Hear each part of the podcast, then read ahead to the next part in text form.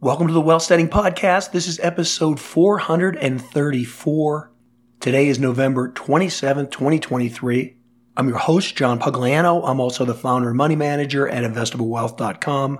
Well, you can hear my voice is getting better, but I'm still far from 100%. But it is what it is. And hey, in today's episode, I just want to give you a, a quick thought process about saving.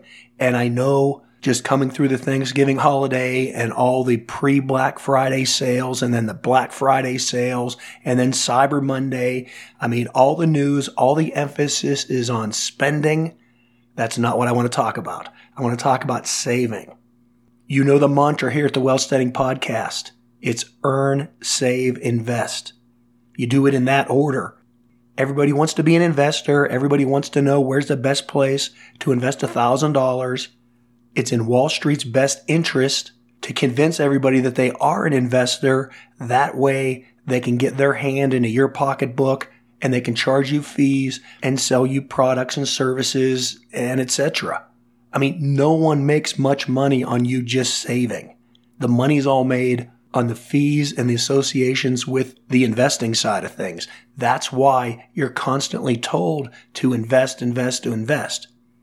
Now, I'm obviously not opposed to investing. I'm an individual investor. I'm also a professional investor. I have a client base that pays me to invest their money. So I'm not opposed to investing. I'm not opposed to paying or charging investment fees. But I think like all things, there's a time and a place for investing and not everybody is or should be an investor. Most people, because they're living paycheck to paycheck, their emphasis should be on saving, not on investing. That's why I just don't willy nilly take anybody in as a client and just try and build my assets under management, which again is the typical business plan in the financial or the Wall Street business model. I believe saving is distinct and separate from investing. Now, as far as saving, the big question is always well, how much should I save? And when do I go from being a saver to an investor? Well, they're all based on your personal situation, but I'm going to tell you how things worked in my life. My wife and I, ever since we've been married, at a minimum, we've saved at least 15% of our income. And I want to emphasize at least 15. It's much more than that in most years. And I know you're saying, oh, John, that's because, you know, you're living the dream. You're financially independent. Yeah, well, that's how I got to be financially independent. 30 years ago, I wasn't financially independent. 30 years ago, I had a regular job. I made a little bit more than the average guy, but not a whole lot. And certainly not when you factored in that my wife and I were raising six children. So that slightly above average income didn't go very far when we spread it across a household of eight. But you know, we still managed to find a way to save a minimum of 15% of our income. And our income was my income. It was a single family income because with six kids, guess what? My wife couldn't work outside the home. So it can be done. I won't belabor the point in this episode. I've talked about it before. I'm sure I'll talk about it in future episodes, but it comes down to lifestyle. That's why the 10th wealth building principle is that wealth is a lifestyle. And those habits that my wife and I had formed even before we were married and then carried them on as we were married and instilled them into our family, well, those habits, that lifestyle, that tradition was one of being frugal and saving our money. That conservation of our money allowed us to take advantage of investment opportunities as they came along. And so it builds your wealth, and in my opinion, it builds your family as well. Okay, no excuses on saving. You can find a way to save. Saving is like any good habit. It's something that everybody aspires to, but most people don't do much of it. And that's because it's so much easier to spend. But you have to be stronger than that. You have to be able to resist it. You stop spending just like you quit smoking cigarettes. You just do it. It's like breaking any other bad habit or any other addiction. So if you want to be a wealthsteader, if you want to be financially independent someday, then you need to focus on saving. And I say that because it doesn't matter how much money you earn if you spend it all. Look at professional athletes, celebrities, people that get big inheritances, people that win the lottery. In many cases, within what, five or so years of their big windfall, they're broke. It's because they don't know how to save. They don't know how to manage their money. So just because you have a big source of income doesn't mean anything if you don't know how to keep it. And then that question is, well, how much should you save? Listen, you can use all kinds of online calculators or create a spreadsheet or do a back of the envelope calculation to come up with a number that's right for you because that, that's really the answer. It's what's right for you. How much money do you want to have and when do you want to have it? That's specific to you. There are plenty of people that are perfectly content to live on their social security check, you know, when, once they get older or to maybe supplement it with a little bit of savings. That's not the lifestyle I wanted. And so that's why I've been a diligent saver all my life because I wanted to have more than that, a lot more. But that's my goal. Again, may not be your goal. Put those goals together. Come up with the magic number that you want at some point in the future, and then look where you're at. And then it's really just some simple arithmetic as to how you get there. The big variable, the big flaw is on what is the return rate on your investment going to be? And I call that a flaw because most people overestimate it. And it's also the weakest point in this whole chain of the thought process because we can put whatever number we want to in a spreadsheet, but none of us can predict the future. And so we don't really have as much control as we think we do on what the rate of return of our investment is going to be. And again, that's why I emphasize saving because your savings rate is something you can control. That is within your sphere of influence. So I'm going to tell you save at least 15%. And whether that's of your income or your take home pay, you can, you know, you can work through that on your own. But if you run the numbers, go through the exercise, come up with what savings rate you're at, and then put in a reliable, realistic rate of return on your investment. And for our purposes, I'm going to call that about 8%. I think, especially going forward, we're entering a period where we don't have the easy money policies that we've had over the last 10 or 15 years. We also don't have the population growth on a global scale to support the vast expansion of the global economy that we've seen over the last 30 or 40 years. And in general, the world, both in terms of individuals and governments, are laden with so much debt that I think is really going to hamper the growth rate unless we get some major, and I'm talking major technological and productivity improvements. So I'd use 8% as a conservative, fairly realistic return on your money in the future. So do that back of the envelope calculation. Look at how much money you have now. Look at how much money you're putting into it every year and then let it grow by 8% and see if that gets you where you want to be. I'll bet it doesn't. And that's why you're going to have to save 15 or 20 or whatever percent of your income to get there. I'm going to do a quick illustration here of that 15% savings, but I want to address the other side of the question, which is when do you really become an investor and not just a saver? Well, I've kicked this around for a lot of years. At one point, I really didn't have a good, good perspective on that because, again, it's really an individual thing. But I've really come to the conclusion in recent years that you need to have about a year's pay saved up or a year's living expenses saved up to be a true investor. Now, that doesn't mean that you shouldn't start dollar cost averaging in the S&P 500 or, or whatever. The reason I say that you have to have that concentration of wealth you have to have about a year's pay saved up is again, think about it. If you're getting an 8% rate of return on your money and all you have is $1,000 or even just say all you have is $10,000. Well, 8% of $10,000 is $800. $800 isn't going to change your life. $800 is going to take forever to build your wealth. Now, on the other hand, if you have a year's pay saved up or year's living expenses saved up, and you're investing that and you're getting an 8% return on it, well, now you're probably talking about some real money. For example purposes, let's just keep the numbers easy. Let's say that you have $100,000 of take home family income. If you are taking home $100,000 and you're saving 15% of it, that means you're putting away $15,000 and consequently you're only living on $85,000 And if you have that 100,000 already saved up, 8% of that is another $8,000, which is more than enough to fund at least one of the spouse's Roth retirement accounts. But think about those numbers. You're bringing home $100,000, you're living off of 85,000 of it, you're putting $15,000 into savings, and that 100,000 you already have saved up is generating $8,000. That means you now don't have just $100,000 saved up, you have about $123,000 saved up.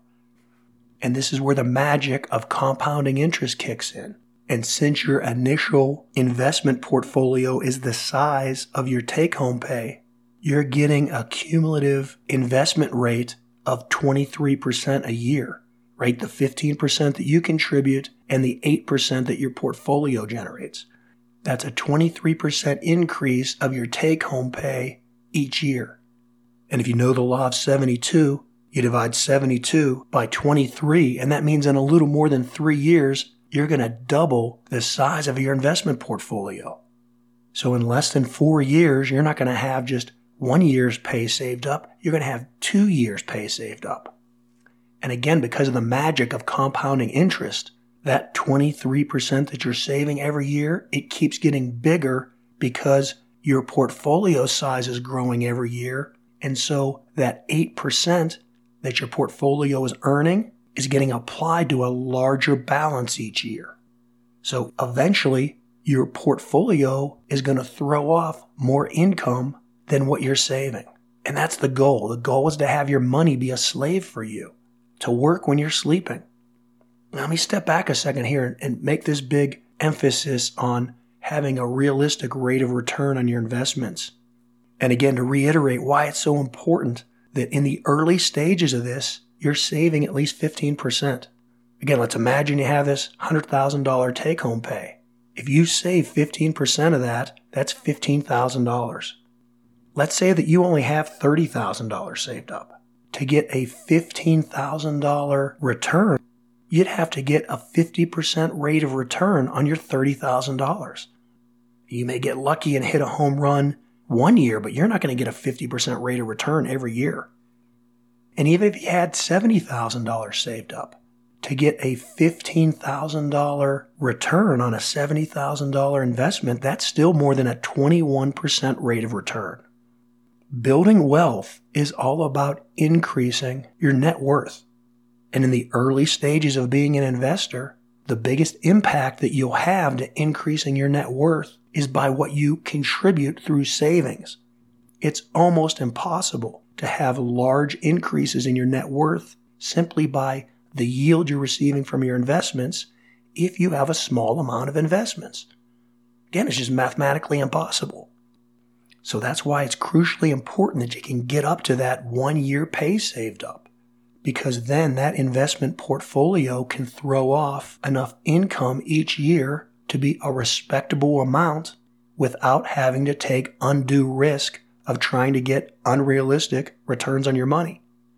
In that example I gave you, where you're starting out with the $100,000 in savings, you have $100,000 in take home pay, you're doing the 15% savings rate, you're getting the 8% return on your invested money, Again, the magic of compounding interest, where you're effectively increasing your net worth at a rate of about 23% of your income. That means that in 19 years, and again, you can back of the envelope calculate this, you can put into a spreadsheet, but just using these rough numbers I'm showing you, that means that in 19 years, you're going to have more than 10 times your take home pay. Now, I know you're saying, oh, but inflation and all. Yeah, remember, we're not talking about inflation and how it impacts this part of our calculation to keep things simple, but assume that that you are increasing your take home pay every year because you're getting more productive or you're getting raises, or you're at least keeping up or doing more than inflation to stay ahead of things. So that 15% that you keep saving every year from your paycheck, it's going to be on a larger amount of money every year because theoretically, with inflation, you're going to be earning more each year. So in our calculation, inflation more or less takes care of itself, but it's going to take you about 19 years to have your investment portfolio net worth be about 10 times your take home pay. That's an important number because essentially that's where I tell people that financial independence starts. I know there's guys out there that talk about financial freedom, you know, when you pay off your debt and all, but no, that's just getting out of slavery. To be financially independent, I would say the baseline for that, the minimum threshold is 10 times your take home pay. And that's why when you look at things like term life insurance, you generally want to have at least 10 times the income that you're trying to protect with term life insurance. It doesn't make you rich, but what it allows you to do is have at least 10 years of living expenses available to you as a resource to take advantage of investment opportunities, to train for another career, to start your own business, you know, to move to another part of the country. It doesn't make you wealthy, but it does make you, quote, financially independent, at least financially independent for, you know, that 10 year period. And hopefully you're not taking all 10 years to be in the type of situation that you want to be in because you want to keep building up that war chest because the more money you have saved, well, that's more of your life that you have in reserve. You know, my whole goal to building my wealth had nothing to do with wanting consumer products. My goal was to be financially independent so I could call my own shots, you know, be captain of my own ship, live where I wanted to, associate with the kind of people I wanted to associate with, and be able to choose to work or not work. And really, when it comes to working and having a career, it was all about not having a career just to earn an income, but to have a career or a job that was a calling, something that I felt that I was born to do. To me, that's true freedom. And that's why money can buy happiness if you apply it in ways to create more freedom for yourself as opposed to just, you know, deciding on whether you're going to buy the latest Android or iPhone. So run those numbers for yourself. And if you truly want to be financially independent, if you start early enough, you're not just going to have 10 times your living expenses saved up. You're going to have 15 or 20 or 25 or 30 or more years of living expenses saved up. And that's where you truly become wealthy and truly become financially independent. And the more money you have saved up, the less concerned you have to be with the rate of return that you receive on your money. Because if you have that, you know, slightly more than 10 years saved up and you get an 8% rate of return, well, now you're generating about 80 or more thousand dollars in our example. And remember, you're bringing home 100,000, but you're saving 15% of it. So that means that you're living off of $85,000. So that little more than 10 years plus of income saved up is effectively generating close to 100% of your needs. So you could theoretically live off of that amount of money on an attainable investment return of 8%. Now, hopefully you're not doing that. Hopefully you're continuing to work and supplement that because if you do that, that means that your portfolio is generating effectively a year's pay every year. So in addition to the 15% that you're putting in, your portfolio's making as much money as you're making at work.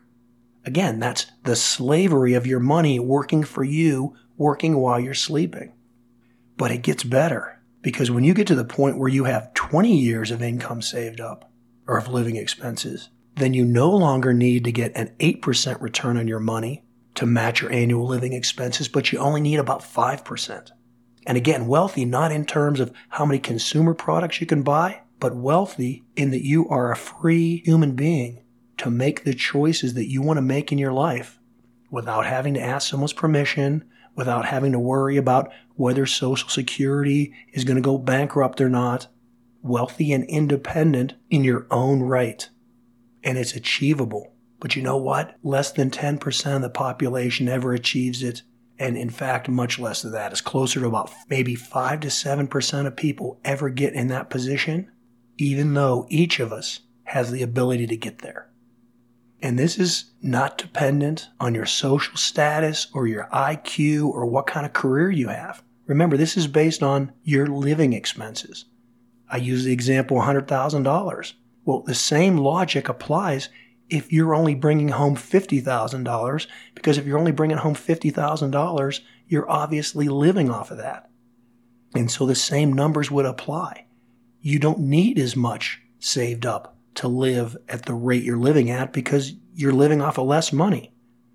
And likewise, if you're bringing home $400,000, well, the same mathematics apply. Yeah, you're going to have to save up a whole lot more in terms of nominal dollar value, but it's still based on that 15% savings rate of what you're bringing home and then an 8% return starting with your one year annual take home pay or annual living expenses saved up. So the numbers are going to be bigger for someone that makes more money, but the arithmetic and the results are exactly the same. Some people can be financially independent and rich on a million dollars. Other people, it's going to take them $10 million. But that comes down to a lifestyle decision. Hey, in any case, stop making excuses about why you can't save and start saving today so you can be financially independent in the future. Well, hey, as always, until then, this is John Pugliano wishing you the very best returns.